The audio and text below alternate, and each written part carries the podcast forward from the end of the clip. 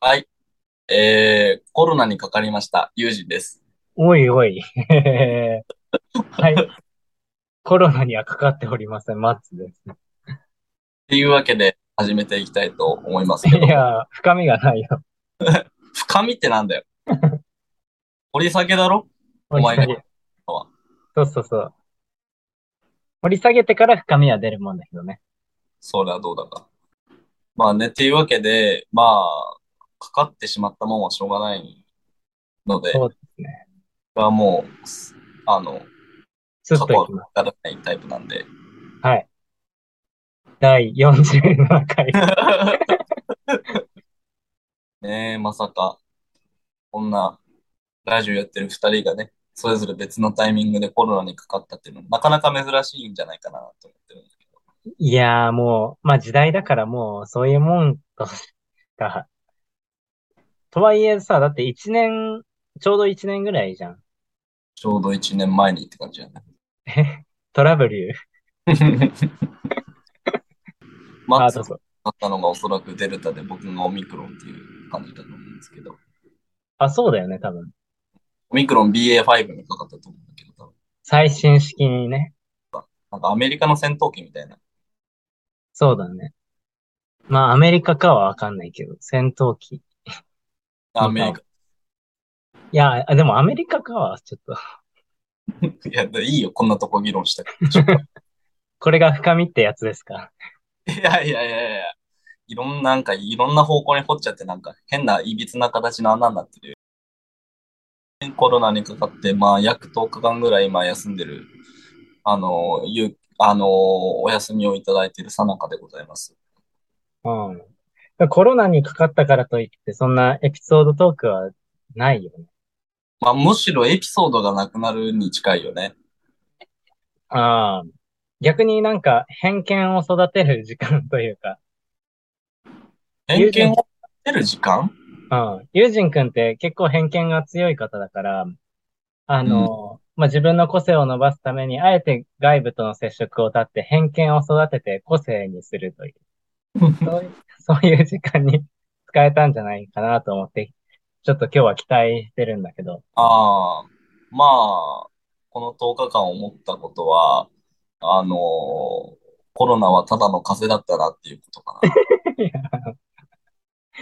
いろんな方向から燃えるやつやん。 うんまあ、間もなく出社なんですけど、まあ、もうマスクなんて絶対、あの、1枚も持ってかないで出社してや るやめとけ、やめとけ。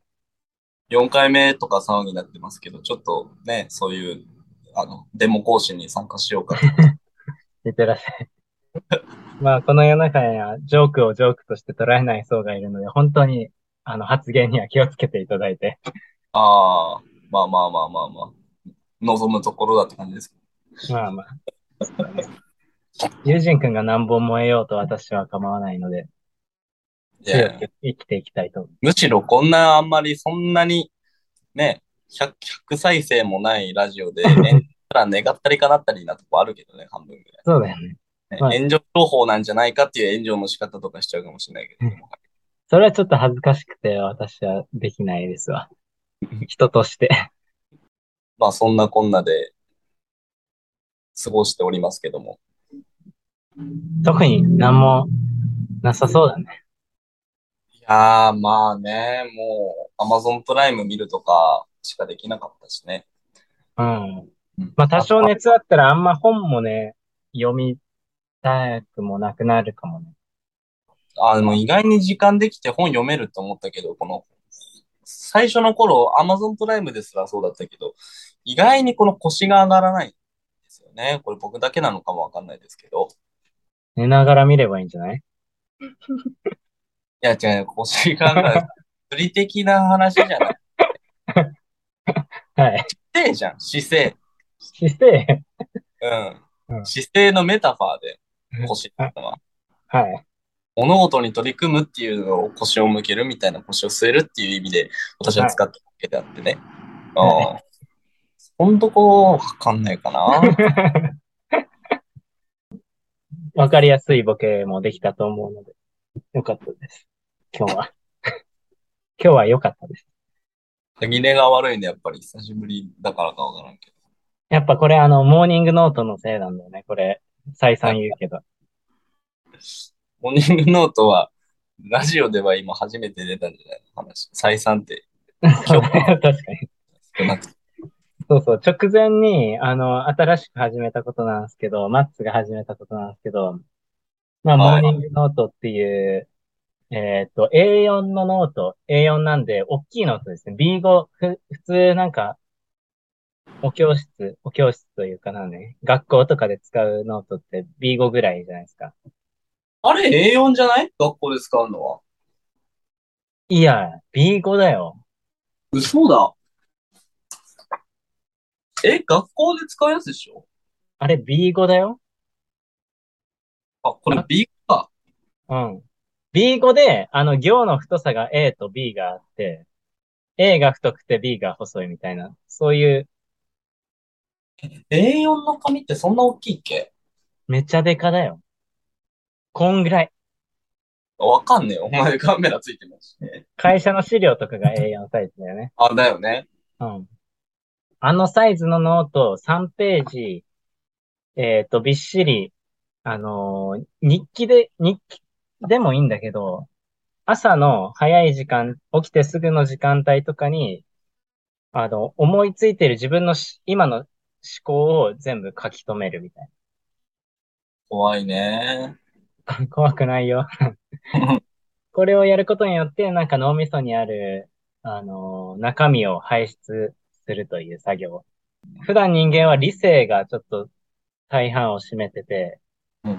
なんか感覚的な部分がちょっと研ぎ澄まされてなかったりとか、自分の本能的な部分を理性でかなり抑えつけてるんだけども、まあなんか自分のやりたいことだったりに向き合うための時間を作るために、こういう理性を排出するという作業をやって、ああ。内なるアーティスト脳を育てるっていう作業があるらしいんですよ。それをなんだっけセミナーで学んで30万円ぐらい支払ったんだっけああ、そうそうそう。でもあの、もう5人に広めたから、これでバックできますよ。マルチ。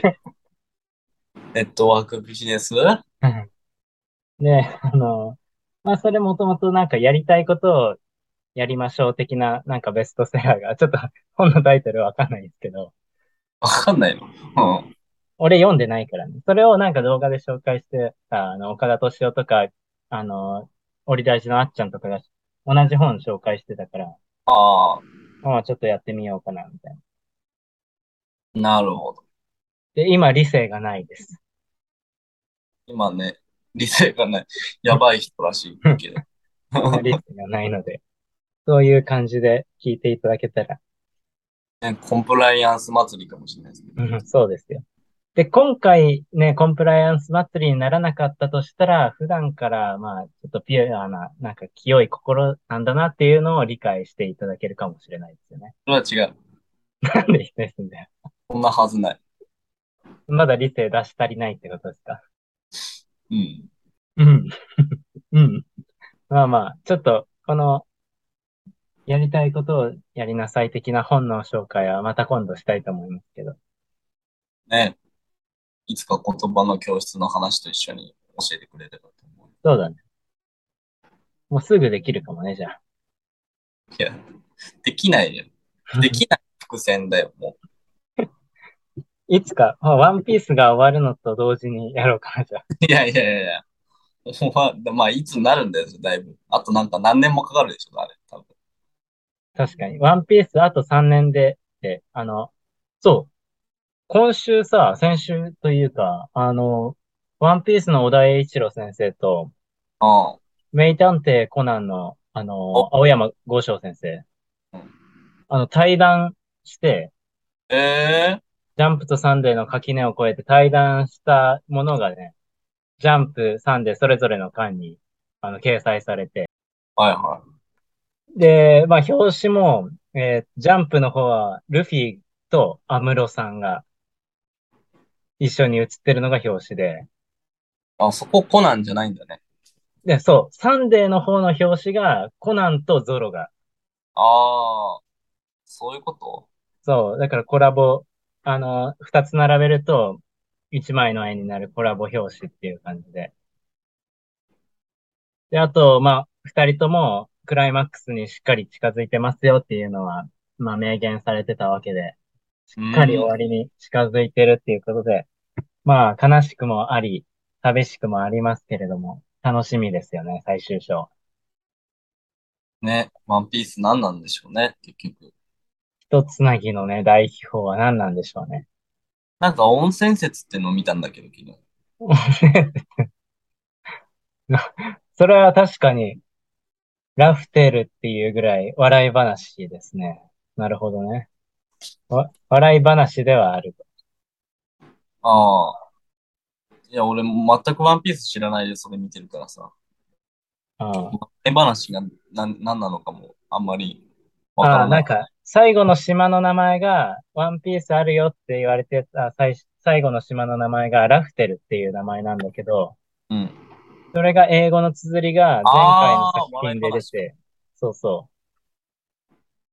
で、あとは、えーっと、最近、まあ、もう1年ぐらい前の話になるけども、ゴールディ・ロジャー、海賊王ゴールディ・ロジャーが、ワンピースに、ね、行き着いたラフテルに到達したシーンで、全員、全員が、全員笑ったっていう描写が結構見開きのページであって、ええマジで温泉説出てきたよ。温泉説はちょっとわかんないけど、温泉は何がすごいのかがわからないけど。温泉だったら嫌だな、俺。だって、温泉が出てきて世界をひっくり返すほどの宝なのかって言われたら、ちょっとわかんなくないでも、その、温泉の、ね、温泉説のディティールを知らないからわかんないけどさ。どういう温泉か。の文化があんの彼らの世界に。あ、あるんだよ。これが実は、あの、あれ、アラバスタ編ってあの、ビビちゃんの映画にもあった、ビビちゃんの話の中で、あれ、トトじいさんって出てきたの覚えてない一生懸命、あの、水を掘ってたんだけど、砂漠で。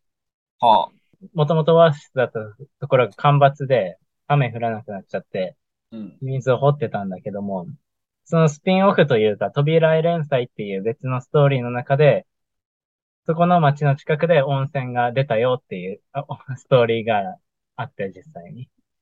ああ、じゃあ温泉はさほど珍しいかって言われるとそうでもないと。そう。だから逆に、その、なんだろう、グランドラインって今、海がね、5つに分かれてるの、世界の。らしいね、なんかね。 5つが、その温泉が出たことによって、1つの海になるとかだったら分かるけどね。はあ、表向き温泉なんだけど、入ると女中さんと自由恋愛が始まるタイプの。お風呂屋さん。うん。 なんで君そんなトーン低い、うんなの。 うん。どっちが言ったんだけど。ワンピースか。 同人なんだよね、それ多分。同人ワンピースなんだまあ、そんなことで我々もフルスロットルで、ね。最終章に向かって、いやいやいや、そんなこれ、回を重ねるごとに何か謎が深まったり、あの、 明らかになったりはしないんですけど。伏線はね、張ってるから、あの、言葉の教室という。 いやいやいやいや、それぐらいだろうか。いきますか。伏線はいつか回収しましょう。第47回、ちょうど男児レディオ。スタートです。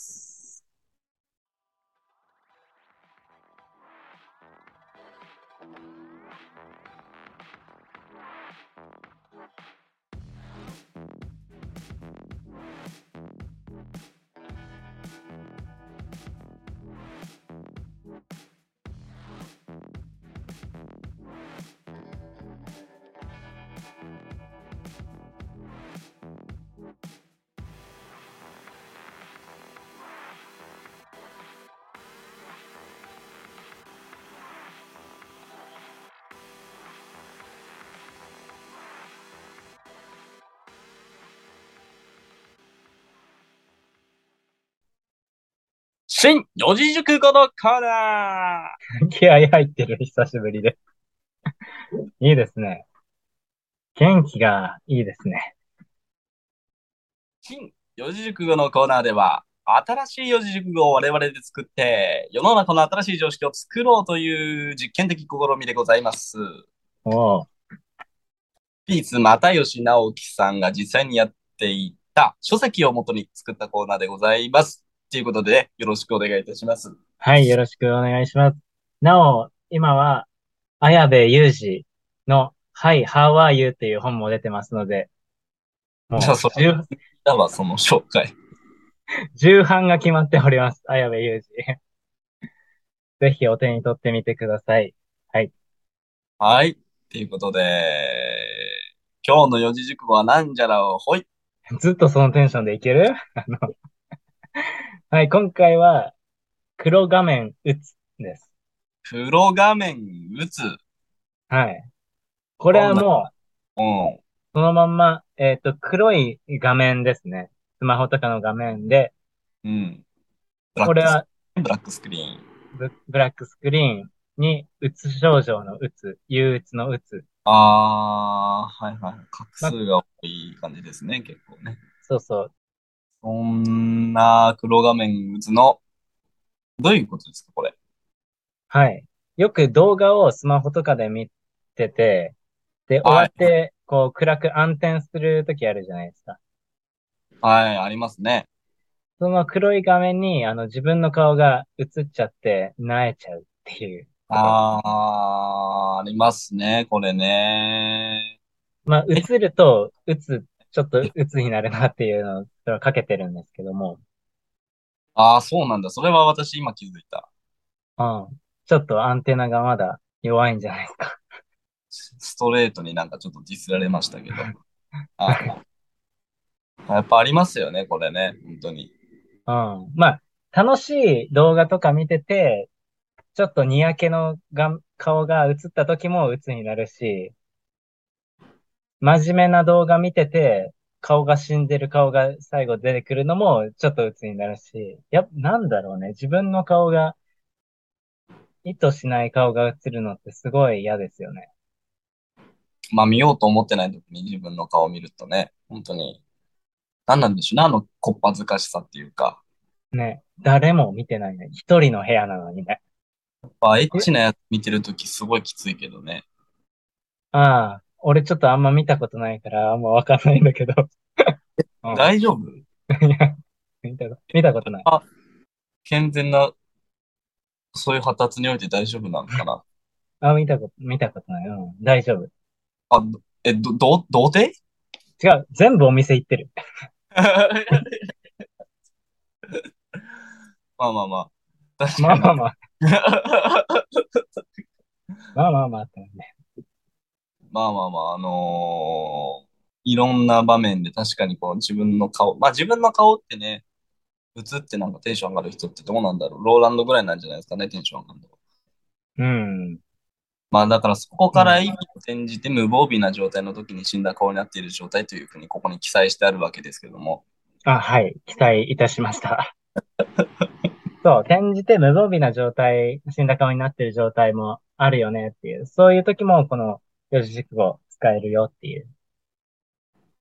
防備な状態っていうとどういうあれですか例えば、まあテレビでバラエティ番組とかでえ動画視聴の時間が終わったタイミングとか、あとは人が話してる時の別の出演者の表情とかを抜かれる時ってあるじゃない。うん。そこで、何々さん顔死んでるよ、みたいなことがあったりとか。ああ、で、一般的な日常生活の中で言うと、例えばなんか、居酒屋で6人席で飲んで食べてました。うん。で、向かい側にいる人が話してるときに、その向かい側の窓なりの人は、真横の人は、あの、し死角だと思って顔死んでる時がたまにあって、いやいや、死角だと思って、みたいな。まあいいですけどね、別になんかそれをこう、あげつらうっていう、うう、んうん、その瞬間ですよね。うん。どうなんだろうん、まあ、これはいい悪いの話ではなく、ある状態の話をしてるので、私からの意見は特にないですよ。その状態があるよね、という。う。でもど、ど、どう使うんですか、この黒画面打つ。じゃあ、E の75のセルに書いてあることそのまま言うね。エクセルで管理してるわけですけども、我々は四字熟語。はい自慢話のターンに入ったアキラには手がつけられない。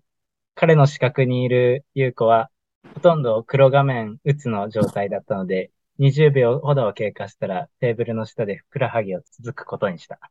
イチャイチャすんな。イチャイチャしてるわけじゃないこれ。ふくらはぎつつくだよ、お前。ふくらはぎはつつくだろ。ふくらはぎって結構したよ。じゃあ、足でつつくの。ああ、そういうことね。あ。うん。足でいいじゃん。ふくらはぎなんだよ、これは。なんで具体的にしたのそこ。描写がわかるように。これ小説の書き方というか。まあでもなんか結構ネガティブな文脈で使われそうな四字熟語ですね。いざ使うってなると。まあ、鬱ですからね。 そもそもね。まあ、そんな感じ。なんで、ぜひ使ってみてください。使う、うん、そんなことないですかっていう話ですけど。ありますよ、それは僕無防備なんて。基本真顔の人間なんですから。ああ、ニコニコなんてできやしなかった。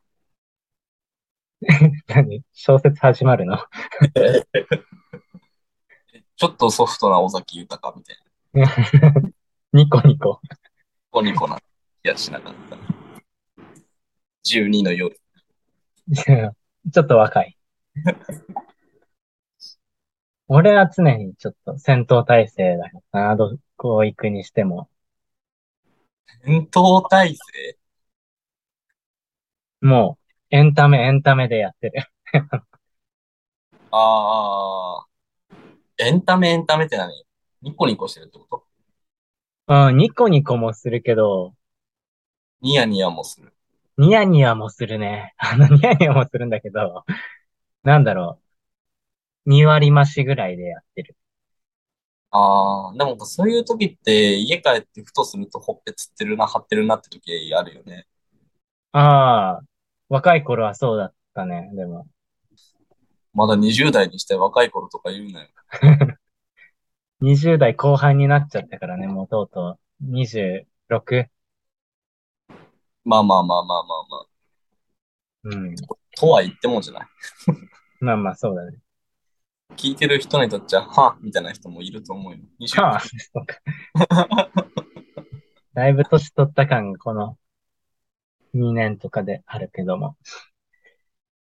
いや、僕は未だにほっぺ張ってるなって時ありますけどね。あのーお初の人が多い飲み会みたいな時の後とかね。ああ。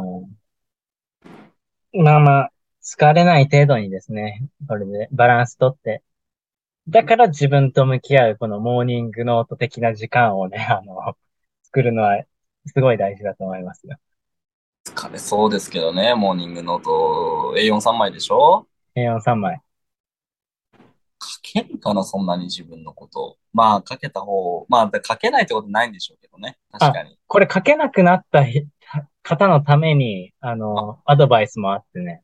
ああ書けなくなったら、もう何も思いつかない、もう何も思いつかない、もう何も思いつかないって。ああ、そんなバグったみたいな感じになるんだ。うん。って書いていいらしいよ。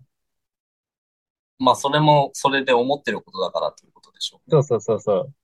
3回ぐらい書くと気持ち悪いなってまた思い始めるから、そっからまたね、書き始めるから、多分。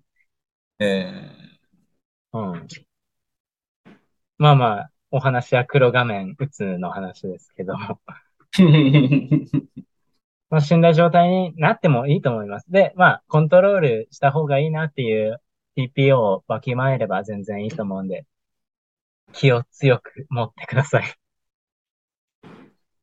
ね励まし入りましたけど、そんなこんなで。そんなわけで、本日の四字熟語は黒画面打つでした。こんな明るい四字熟語じゃないんだけど。 そこ曲がった工事中の坂道で会いましょうう。ん。うん。あ、今もうも。今あ始まった。今始まった。いやいやいや、なんかちょっと今疑問系終わったよ。会いましょうって言うなよ、じゃあじゃあ、 まあ一発で言えるか分かんなかったし、これで良かったのかなっていうのもあったけど。まあ、ということでね、あの、坂道が好きなんで、ね、ぐだぐだ始まりましたけども。結構私もカメラ持ってあの散歩行くとき、やっぱ坂道がね、やっぱ、エモいですよね。風景としても。坂道がね。あ、そうっすか。そうなんです結構写真撮るんですけど。ああ。僕はそんなことないですけど。そんなことない。そっか。うん。特に最近は、四季で言うと春が好きで、まあやっぱ桜並木とかの坂道がいいですよね。何の話まあ、坂道グループで行ったら、まあ、桜坂が一番、まあまあ、推してるかなという、そんまな、あ、積極的に話入ってく感じ嫌だわ。ぬなんるだぬよる。、結論から言おうみたいにしたくせに。まあ、タイトルはまあ結論で 言ってるんで。まあ、要はだからアイドルの話をしようよっていうことですよ。うん。まあ、アイドルの中でも、まあ、坂道ですね。そうですね。うん。何の、なんか桜坂がお好きなんですか桜坂が好きなんですよ。えー、友人くんは主に、乃木推し、あ、そうっす。乃木坂の箱推しですね。箱。箱推しって知らんあの、グループを押すことだよ。グループを押すこと。ああ、そうなんだ。知らない。個人を押すことはね、メンバーを押すことだけど、うん。全体を押すことを箱推しっていうんだって。えー、なんか、ゼルダのワンシーンみたいだね。 ゼルダなんか、箱を、箱を押 して、てんてんてんてんてんてんてんてんみたいな。え違う違う違う違う。なんでそんな物理的に俺箱押してるわけじゃない。さッさッさッさッさッさッみたいな感じで。あるけどね、なんかこう発行してこうパズルみたいにしてる間にみたいな、あるけどね、そういうゼルダの伝説、あるあるギミック。うん。そんなお話ではなく、まあ、チーム、チームというか、グループ全体をしていると。そう、乃木坂いいよ。うん。 みんな言うんだ、それは。 20。まあ僕あんまりでも高校、大学まであんまアイドルはどっちかっていうと車に構えて見てたんで、ほうん、そう、そうなんですよ。実はあんまり、なんか、本当に疎くて。う。うん。社会人、ここ2、3年ですね、コロナに入って、やっぱりこの、いろいろ動画を見ることが増えてからですね。ああ、心の支えが欲しくなった時に、そうそうそう、そこはかとない寂しさをを坂道で埋めてたみたいなところがある。ああ、やっぱアイドルはそういうところで人を救ってますよね。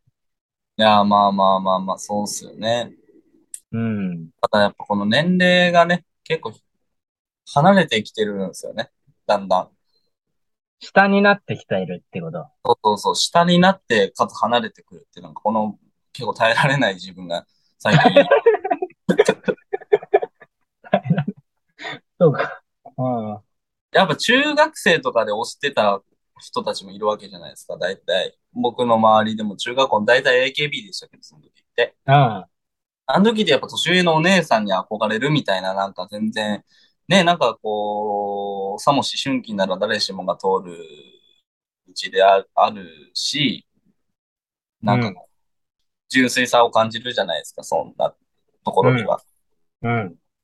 最近でも僕もう26になって、この乃木坂5期生っていうのはね、入ってきて、すごい僕は乃木坂5期生めちゃくちゃクオリティがね、ルックスのクオリティがすごい違くて、結構、巷で今話題で、確かめちゃくちゃ可愛いな、みたいな。僕、その中でも、えー、なぎちゃんっていう、なんだっけ、なに、井上なぎちゃんだっていうのが好きなんですけど、うん。うん。ただ年齢見たら17とかだったんですよ。それデビュー当初16かな。ああ、でもまあ16なんだ。うん。 16、17の、え、もう9個か10個違うじゃないですか。うん。 2005年生まれとかじゃないですか、要は。うん。そうだね。結構来るもんがあるんですよね、割と。そうだよね。僕ですよ。いやなんか、うん、その、可愛いもの、まあ可愛いものとしては見るんだけど、そうアイドルっていう、その、文化として面白いよねっていう、あくまでスタンス、私はね。ああ、な、な、何お前ちょっと逃げてんだよ。文化人だからちょっとあのいや文化論としてアイドル素晴らしいなという。ビジュアルはもちろんそうなんだけど、なんというかね、こう成長過程を終えるっていう面白さですよね。あ、結構好きじゃん。その成長過程まで終えるんだったら。うん。え、桜坂は何が、何、どの時代から、欅から見てたってことそうだね、欅後期から見てて、だから、その、テチは好きだったけども、その頃って、まあ、テチセンターでっていう、まあ、平手友梨奈ね。わかってるよ。まあ、聞い、聞いてる人もわかるよ。平手友梨奈がセンターでっていう時代が、が、まあ、ずっと続いてて。で、その後半の曲とか、まあ、かっこいいな。で、あとは、テチが映画とかバラエティ出て、なんかかっこいいし、可愛いし、みたいな感じの、やんわりとしたスター、見始めだったんだけども、そっから、あの、まあ、運営がちょっと悪いんじゃないかとか、うん。テチがね、倒れたりとか、ねうんベンメンバーどんどん辞めてってみたいになって、どん底で桜坂に名前を変えて、で、再スタートを切ったっていう、この一連の流れがあってですね。ああ、だから、ファンが大きく離れる時期とか、あとはいろんな炎上の仕方もね、あの、かつてのメンバーが、その彼氏と遊んでたところが、休休み中に彼氏と遊んでたところが流されてみたいな。そんなこともあったんですね。うん。まあ、とは言っても、そのね、若い女の子が別に心が疲れて休んでるんだから、別に彼氏といたって、家族といたって別によかろうじゃないかっていうのは、個人的にはあるんだけども、まあまあまあ、ね、悪いファンもいるわけですよ、やっぱり。うん。人気が上がるにつれて、ファンの質は下がってくるわけで、まあ、最初からファンの質がいいかって言われたら、ちょっとそれはクエスチョンですけども、おー、喧嘩あったね。喧嘩ありましたよ、今。とはいえ、いろんな層に愛されているっていうんで、まあ、離れるファンは、それはまあ、ファンではないので別にいいんですけども、ああ、そう。で、まあ、今、新しい坂、桜坂は、2期生メンバーが割と中心になってきてっていう、時代の転換期でもあるんですよ。桜坂は今何期までいいのこれね、驚くかもしれないけど、まだ2期までの。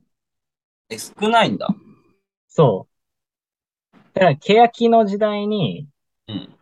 えーっと、2期生が入って、うんちょっとじ、時期遅れで、えーっと、新2期生っていうは、ははで、何人か入ってんだけど、それまとめてもう2期生って今はなってて、あんま垣根はなくて。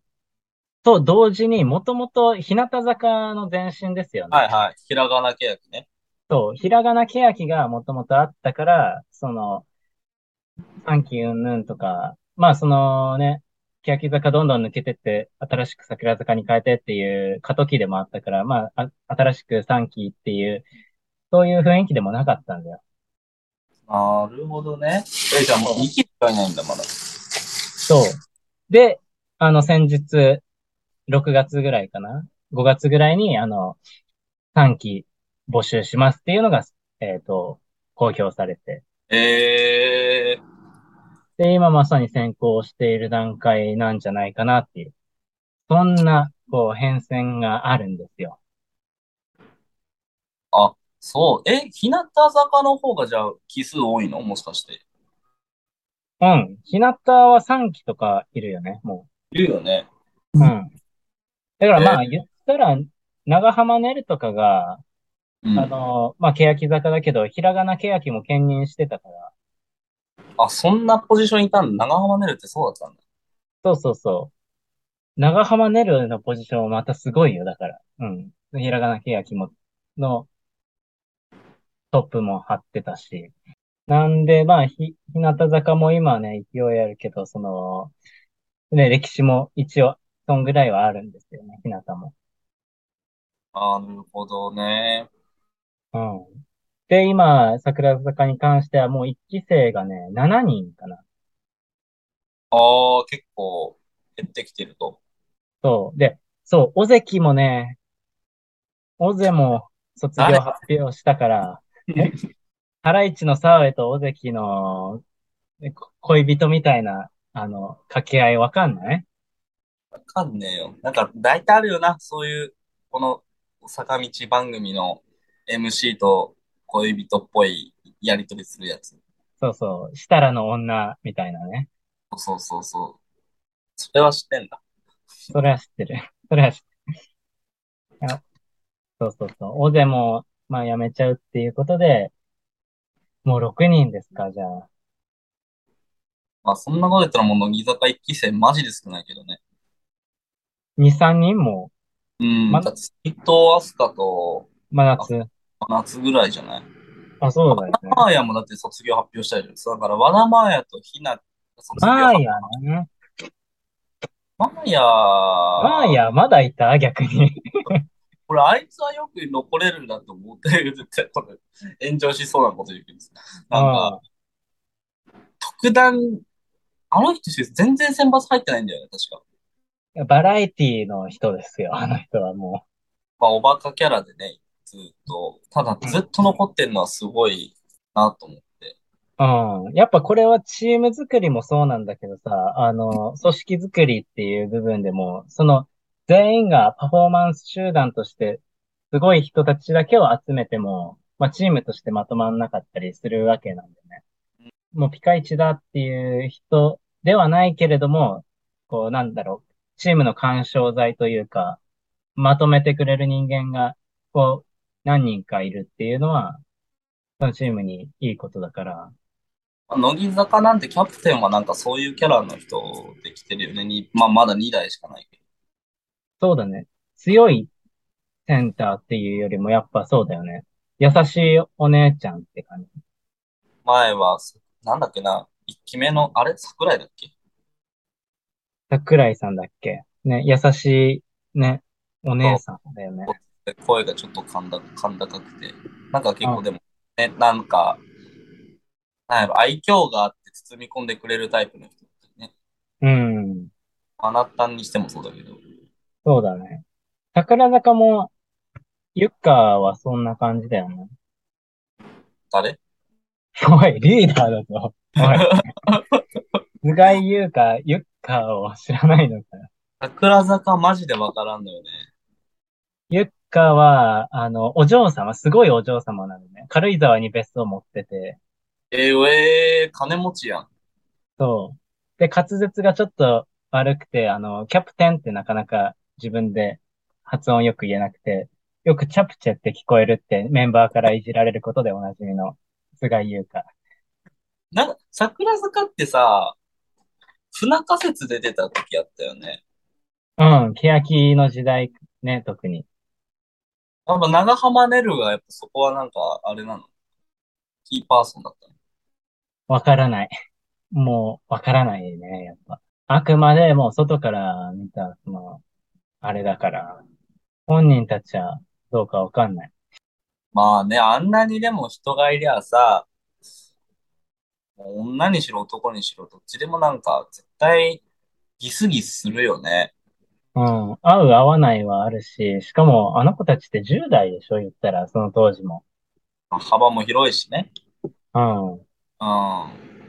まあ、それは別に、ギスギスという言い方がいいのか悪いのか。当たり前だよ。うん、あないがあって。そう。それをどうこう言うのはもう、あれ、ファンではないですよ。そんな言うなよ。もうぶぶん殴るぞ。 ななんで なんで急にそっちの方もったのまあでもクラスみたいなもんだもんね。人数規模で言ったらさ、ちょっと多いクラスだしな。うん。そりゃそうだな。そう。だからそう、2期生もさ、そしたら、ユージンくんが唯一、桜坂で知ってるぐらいの、てんちゃん。あー。てんちゃんね。てんちゃんは知ってるんだもんね。てんちゃんは知ってる。ダウンタウンによくわからない絡みをするてんちゃんとか。そう、てんちゃん何せ、それこそ2005年生まれとかなんだよね。うわぁ、まだ JK。ショックだな。で、てんちゃんとかがまあ2期生なんだけど、新2期で入った、若干遅めに入ったその2期生うん。で入ったゆみちゃんとかは98年生まれとかだから、ああ。だから、木では先輩後輩があるけど、年齢で言うと全然結構上っていうことだよね。そうそうそう。うわあ、2個下か。そうそうそう。それはもうね、全然俺も付き合っても問題ないもんね。 うん。問題はない。問題はない。うん。なんならちょうどいいぐらいの。ちょうど、あっちからしたらちょうどよくない。ね。あ、お待ちしてってことを一応ここに。あ、ちなみに今言ったゆみちゃん、関ゆみ子ちゃんは、うん。昭和のなんか女優みたいな名前してんな。うん。これ噂では、あの、福岡の関家具っていう超大手の家具屋さんのご令嬢で、この子もお嬢さんです。すごい。上手いな。お金持ち多い。何財閥と付き合いがあんの運営が。なないけど、でもそんな気品も見せてくる桜坂はすごい素敵ですね。ああ、なるほどね。確かに、乃木坂あんまお嬢様育ちみたいな聞いたことないな。あ、多分いるんだろうけどね。うん。俺ちょっと残念な女の子好きなんだよね。 ああ、だから乃木坂ね。いや、まあ、だいぶ燃えそうなこと言い。なんか、多いっちゃ多いよね。なんか、うん。独特な。さっきとかいいけどね。誰さっきはるか。あ、カキまあ、さっき3年系に入るかちょっとキワいけど。なんか、いや、王道の可愛いだと思ってたけど。いや、まあ、カッキーはあれか。まあ、ヨダとかね。ヨダとかああ、はね、プライベートがおそらくだらしない日も女みたいな感じだった。雰囲気が。うん家が汚いで有名だかそうなんだ。ら。うん。あと、金の使い方がやばいっていうメンバーにも。何で使うの え、なん、なんか、本当に、なんかめっちゃだからウーバーするみたいそれは知らんけど。どどういうことそれな。なんかやだらばいしな。ない。うん。ヨダ勇気は。えー、まあまあ、なるほどね。まあ、その、人、人柄みたいな、チームの可愛らしさみたいなので、友人か乃木坂5期生が今してると。可愛いけどちょっとギャップあるみたいな。乃木坂多いよ。4期の、架橋さやかって知知ってるかなああ、ちょっとわかんない。サイコパスって言われてるけど。うんなんか急に話してんのに急に笑あの笑い出しちゃうっていう。ああ、まあ、笑いのツボがちょっとずれてるっていうこと ね。ししかも自分で喋ってる時で。言葉笑にい使とっけた瞬間になあって笑ってなんか、 周りに怖いって言われるっていう。怖い系で言うと、あの、こっちでも増本キラちゃんって子がいて、うん。ずっと、饒舌にずっと淡々と喋ることができて、全メンバーのいいところとかも淡々と喋れるんだけど、やっぱ行動がおかしくて、ああ、そういう人弱いんだよね、俺。うん、なんか、最近首が、あのー椅子の背もたれにはまって抜けなくなりました、みたいな話とかあって、 どういうことって。あの、椅子の背もたれと、あの、座ってる部分の間の空白のところに首を突っ込んで、なんで恐竜、恐竜のモノマネをして、あの、驚かせようっていうね、あの、可愛らしい、あの、発想で。喜んでもらえると思ってやったんだけど、抜けない。え、抜けないっていう、あの、動画が残っ てて。まあ、それで喜ぶかって言われたらわかんないけど。確かに。いや、だから、まあそういう子は好きだね。うんうん。あとは、こ、俺は、あの、結構ミュージックビデオとかも見る派で、ああ、見る派というか、うんまあ、桜坂はね、あの、欅坂のかっこいいやつはいはいはい。がかっこいいっていうのを、感じやもんな。うん。うん。ダンスとかも結構力入れてるのも、こう、継承しつつ。かつ、まあ、今まで欅だったら、こう、一人センター、テチう。うんとメンバーとのこの対比でうまく演出をしてきて、それが、まあ結構良かったんだけども、まあ今新しい形としては、まあ全員顔が映るとか、あとはね、桜エイトっていう のがあって、あ、まあ桜坂の中でも、この8人は必ず、えっあー、あ、と、っていう。自福神みたいなやつか、乃木坂の昔の。そうそうそうそうそう。それを取り入れて、まあ賛否は結構分かれたんだけども、まあその体制でやってるっていうのも、まあかっこよさも出るし、のと、あとはまあ、後ろの子がね、推しの子が、ちょっと、ミュージックビデオで出てたりすると、あ、見えた、とな、なるわけですよね、こっちは。ああ、まあでも、桜エイトをね、結構前面に推していくので、ちょっとエイトの子たちが目立っているっていう状況は、ちょっと、うん、そうなんだよね。まああるよね。なんか、どのアイドルグループも結構あるよ。AKB も神セブンとか昔あったし。うん。まあ競争意識、まあ競争社会ですから、それは仕方ないし、人気でね、あれがつくのは仕方ないけどね。ねえ、なんかし、かなりね、資本主義的な、あれですうね。ん、そうですね。個人的に、俺の推しは大園レイっていう子で、レイちゃんって子ああ、なんか、あれ出てるかなラビットとか出てるかもしれない。ええまあまあ、賢いんだよね。ちょっと文学的才能とかもあって、ええちょっとそういう賢系アイドル好きなんだよね、俺は割と。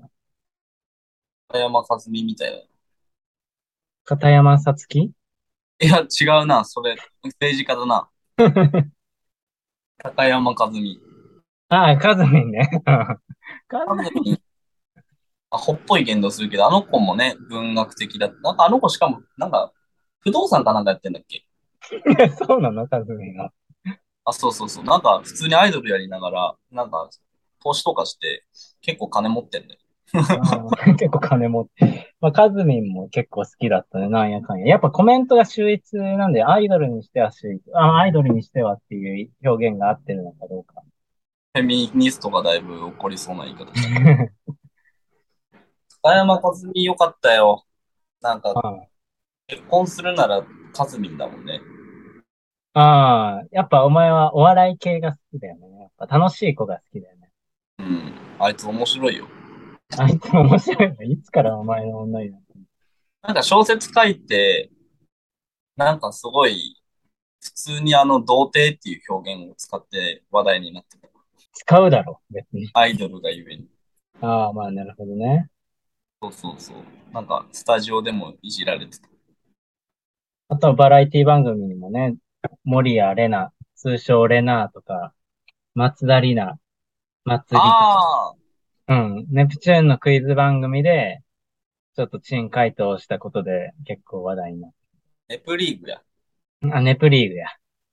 犬も歩けば棒に当たるを、みんね。なで、そう、はめてくやつ、一人一文字回答して、全員で、それを回答しようっていうところで、当たるのところを、あの、祭りは何しちゃったっていう、そんなで、珍なん回答。だと思ったんだろうね。ああ、なんとかになるだと思ったらしいんです。ほにゃほにゃになるみたいな感じで回答したら祭りは、一番やっちゃいけない。 そう。だからこの子はあの、バラエティを一生懸命やるキャラでおなじみだから、そこもなんか可愛いんだよね。あの、また祭りやってるよってメンバーから言われるっていう。 バラエティやってる今って、 あの、告げ口される。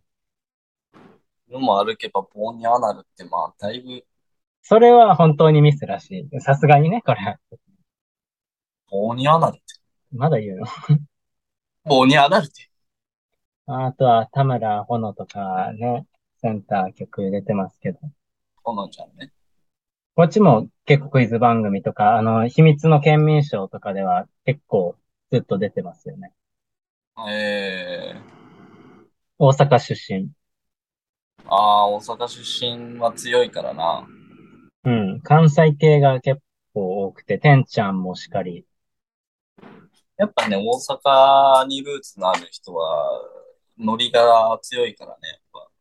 うん。松村さゆりとかもやっぱ強かったもん。ああ、設楽の女ね。そうそうそうそうそう。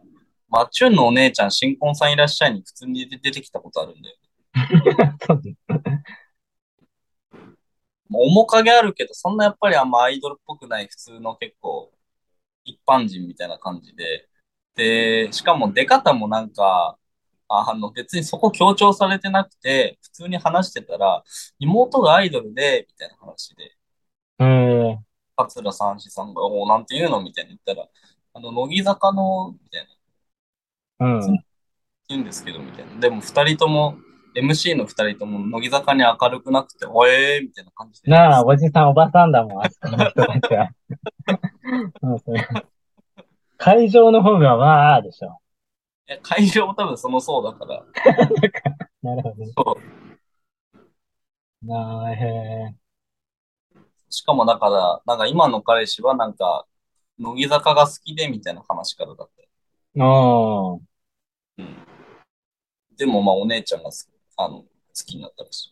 結構ああ、まあ、そういうことが、ね、業界内起きてくるよね。うん。桜坂でも、その、ツッチーと、あの、ハライチの澤部が MC なんだけど、うん。ツッチーの息子が、桜、あ、まあ、欅の時代か、欅ハマっちゃって、みたいな。ええで、ねるちゃんが好きなんだよ、みたいな。息子が言う。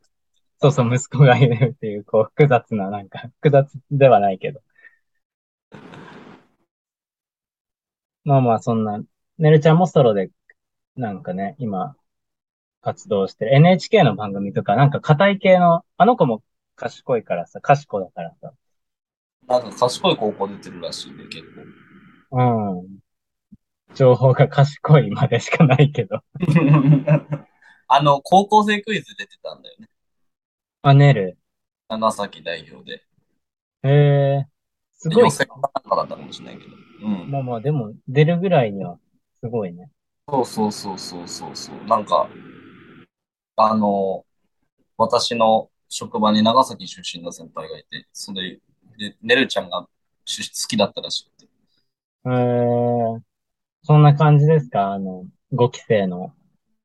全然ご規定の話できてなかったけ ど、まあ、ご規制はまあいいよ、だいぶ。うん。すごい、クオリティが高い。クオリティの高さね。うん。お顔、顔面偏差値の強さ。うんまあ、結構揉めたんだけど、揉めたって何であの、不祥事で。あ、そうなのデビュー早々、丸野がパパ活疑惑で謹慎、謹慎になって、あで、もう一人、名前も忘れちゃったけど、もう一人はなんか、もう一人の方が結構悪質、悪質というか、なんかその、インスタのアカウントで鍵垢だったんかなんかわからんけど、その、公開前のジャケット写真みたいなのとか、撮影現場とかを上げちゃってて、あ、ああ、おバカだね。あと同、同期の悪口を普通に書き込んでたりして、やばいね。あとなんか彼氏っぽい人ともなんか、なんか多分見、見てる、見られてると思ってなかったんだろうね。うん。で、大炎上して、あの、しかもなんかさ、斎藤飛鳥も斎藤飛鳥呼びっていう。やばいね。そんな5期生なんだ。やばいね。今やと謹慎が二人とも解けて参加してるんだけどさ、いやいやいや、よう入れたね、それ。そうそうそう新鮮でどんな気持ちでおるんやろうと思って。すごいね。そんだけのあれがあるかその、価値というか。切らないんだなと思って。うん。あとは自分からやめますって言わないんだ。そう、しかもなんかその芸能人の誰かに会いたいみたいなのずっと言ってんよ男性アイドル。うん。俺もあんまアイドルとしては、不純だよね、動機がね。うん。まあ一人の女の子だからいいでしょってはなるかもしれないけど、まあアイドルという仕事をする上で、だとちょっと足を引っ張りますよね。ね。まあそんな乃木坂5期生をよろしくお願いします。 弱い弱い。マジがちょっと悪いと。桜坂に関してはパフォーマンスのかっこよさ。で、センターもまあいろんな人、ちょっとやってます。特に2期生中心に桜井と中心にメン、えっと、センターのメンバーは今いろいろ変わって、最新曲なんかだと、てんちゃんと、てんちゃんぐらいしか知らない。あと森田ひかる、るんちゃんね。ああ名前だけわかるわ。るんちゃんもめっちゃ背ちっちゃい。150センチちょうどぐらい。えー、ちょうどいいね。そうめっちゃかわ。あの、笑い方だけおじさんみたいに、あはっはっつってあの、もも叩いてあの、笑うっていう。ああ、そのギャップも可愛いんだけど。まあ、るんちゃんとてんちゃんのダブルセンターみたいな感じで、で、楽曲もかっこよくて。まあ、キャラクターもいろんな人がいて、2期生中心で今頑張ってる。で、3期生募集中と。そんな、ね、過渡期なんで、多分その動きがあるっていう意味では、桜坂今特におすすめしたいと思います。まあ5期生もまあ、乃木坂もまあ、まあ、歴史古いし、なんかいいらしいですよ。浅いな。やっぱにわかだったな。まあ層が厚い気がするけどね、やっぱ5期もいるし。うん、ジャイアンツって感じ。あ、そうそうそうそうそう。やっぱいろんな選手がいるから、うん。坂本とか、坂本とか、おい。ジャイアンツがわかんなかったもん。野球もね、よく知らない。勝手にね、例えられちゃったから。あと番組がね、やっぱバナナマンが強いなと思うわ。やっぱね、まあまあ、MC としては、面白いよね。うん、美味しくしてくれる。そうそうそう。昔のね、乃木坂工事中とか、結構下ネタも多かったんだけどね。結構強めの下ネタ多かったけどね。最近は少ないね。 やっぱね、最近少ないんだよね。松村が、あのー海外ロケをするときに、父を出すかどうかみたいな話で盛り上がったりしてたの楽しい番組だね。なんか、だからプレゼンをうまくいった人が海外ロケを認められるみたいな企画でう、ん。松村が、私が、じゃあ、私が受かったら、お尻半分出しますよって言って、 バナナマンが、あの、お尻縦に半分なのか、横に半分なのかでめちゃくちゃ盛り上がる。しょうもないそれを聞いた生駒が、まじバカみたいに笑うっていう。中にはめっちゃ嫌そうな顔してる人も多かった。まあまあ、そうでしょうね。いっちゃんとか下ネタ結構嫌いだった。まあ、お嬢様だから。俺、いくちゃんよかったな。俺、いくちゃんと結婚するんだって思ってたのに。そうですか。 その幼稚園児の夢みたいな。お姉ちゃんと結婚するみたいやっぱなんかいいよね、あの子は。な。うん。品があるんだかないんだかわからん感じ。そうだね。うん私はまだユッカーと結婚するって思ってるけど。あれおい、キャプテン、チャプチェだよ、チャプチェ。ああ、ああ、ああ、桜坂のチャプチェですよ。韓国料理だな。 95年生まれだ。あ、なんなら年上まあ、そっか、キャプテン世代はみんな年上だよな。真真夏も夏は30手前だろ。29か8だろえもうそんななるな。だって93年生まれとかだってあの人。ああ、お姉さんだね。マイチューンが30ちょい過ぎまでやったんじゃないかな、アイドル。ああ、なるほど。 30超えると確かにちょっとアイドルって聞くには、おーってなるもんな。 そうだね。まあそんな中、ピグスの、えー社長のプールイはですね、31ですから。 出してくんなよ、この坂道 のわかんない申し訳ない。地下とは違うんだ、地下とは。しかあ、もうメジャーデビューしてますから。メジャーデビュー決定してますから。地下じゃないくなんのか。そう、それも寂しいけどね。いやいやいや。いやいやいや、まあそんなことで、ぜひ坂道3グループ探ってみてください。 バイ。うん、それで終わりさすがじゃん。よりによって全然出なかった日向の方へ。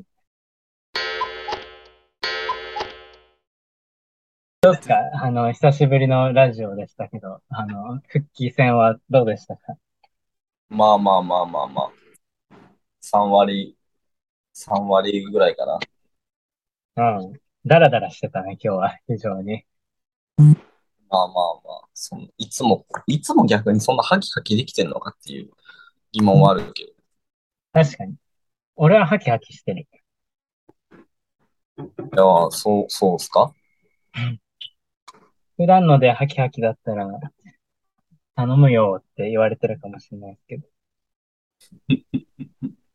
まあ、大会、大会じゃないや、久しぶりにね、やってみて、なんかまあ、やっぱ人と喋るのって難しいなって。 そうね、人と喋るのってやっぱ難しいよね。ね、こう、聞いてもらえる人がいるっていう上で喋ることの難しさ。そうだね。聞いてもらえる人がいるっていうことのね、難しさがあるよね。同じやん。びっくりした。怖っ。大丈夫 なんでオウム返しな ちょっとわかりやすくかいつまんで伝えようとしたら。いや、同じだよ、別に。同じこと言ったって、それはそのまましか伝わんないよ。ベストな言い回しだったってことかな、友人くんなら。まあまあまあ、だから、ね、もうずっと家の中にいたので、うん。なんかね、やっぱりこう、世の中から置いてかれてる感もある中でね、この浦島太郎状態みたいな感じなんで、私、この、みんなと感覚がずれてないかなっていう、それが気になるところですよね。うん。んまあ、俺が感覚がずれてる人だから、ちょっと社会に出てみて確かめてほしいですね。うん確かに。今日はちょっとリトマス試験紙にはなれなかったんで、多分。リトマス試験紙ああ。リトマス試験紙えその社会とね、置いてかれてないかチェックする機能としては、俺は果たせなかったという。ああ、そう。言ってほしい な。勝手に結構ひねったひあの例えされると、結構考えなきゃいけないから。え、使わないみんな、リトマス試験紙になれなかったわ、ちょっと今日は、みたいな。使わねえよ、そんな。まあまあまあ。でもまあ久々にいろんなことが喋れたんで僕は満足ですよ。うん。ああ、よかったです。まあ主に、 アイドルの話しかしてない けど。アイドまあルねの、その、うん。ラジオ前後でね、まあ、人と話せた、というのが、もう来週はもう元気バリバリでやっていけると思いますんで。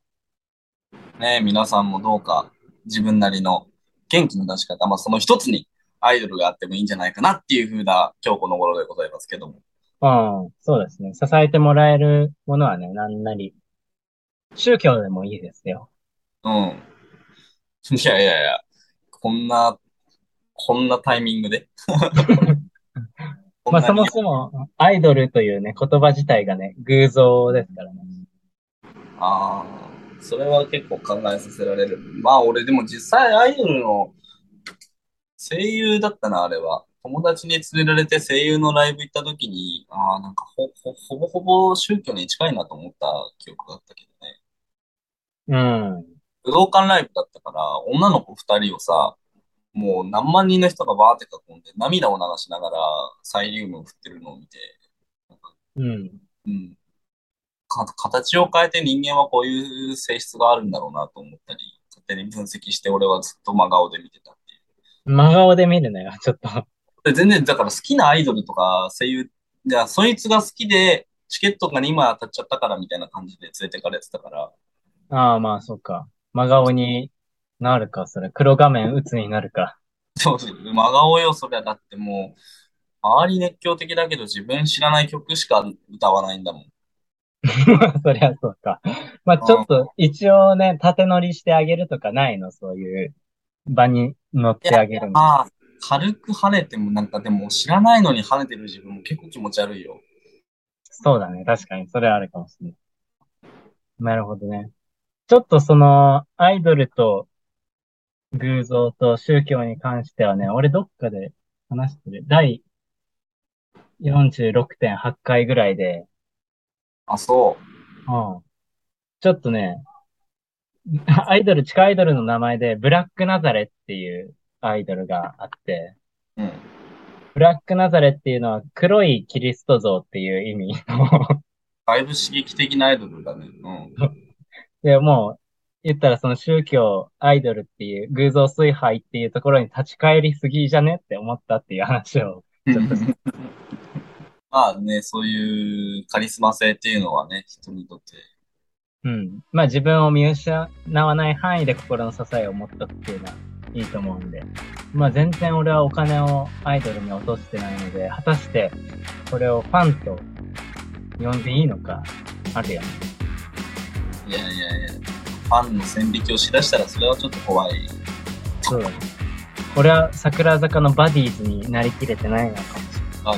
あ、あそうね。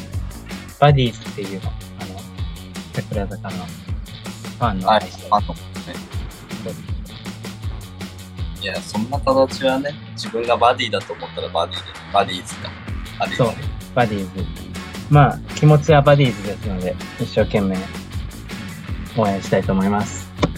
はーい。というわけで、第47回ショートダンジレでお送りしたのはユージ。マッツでした。ありがとうございます。ありがとうございました。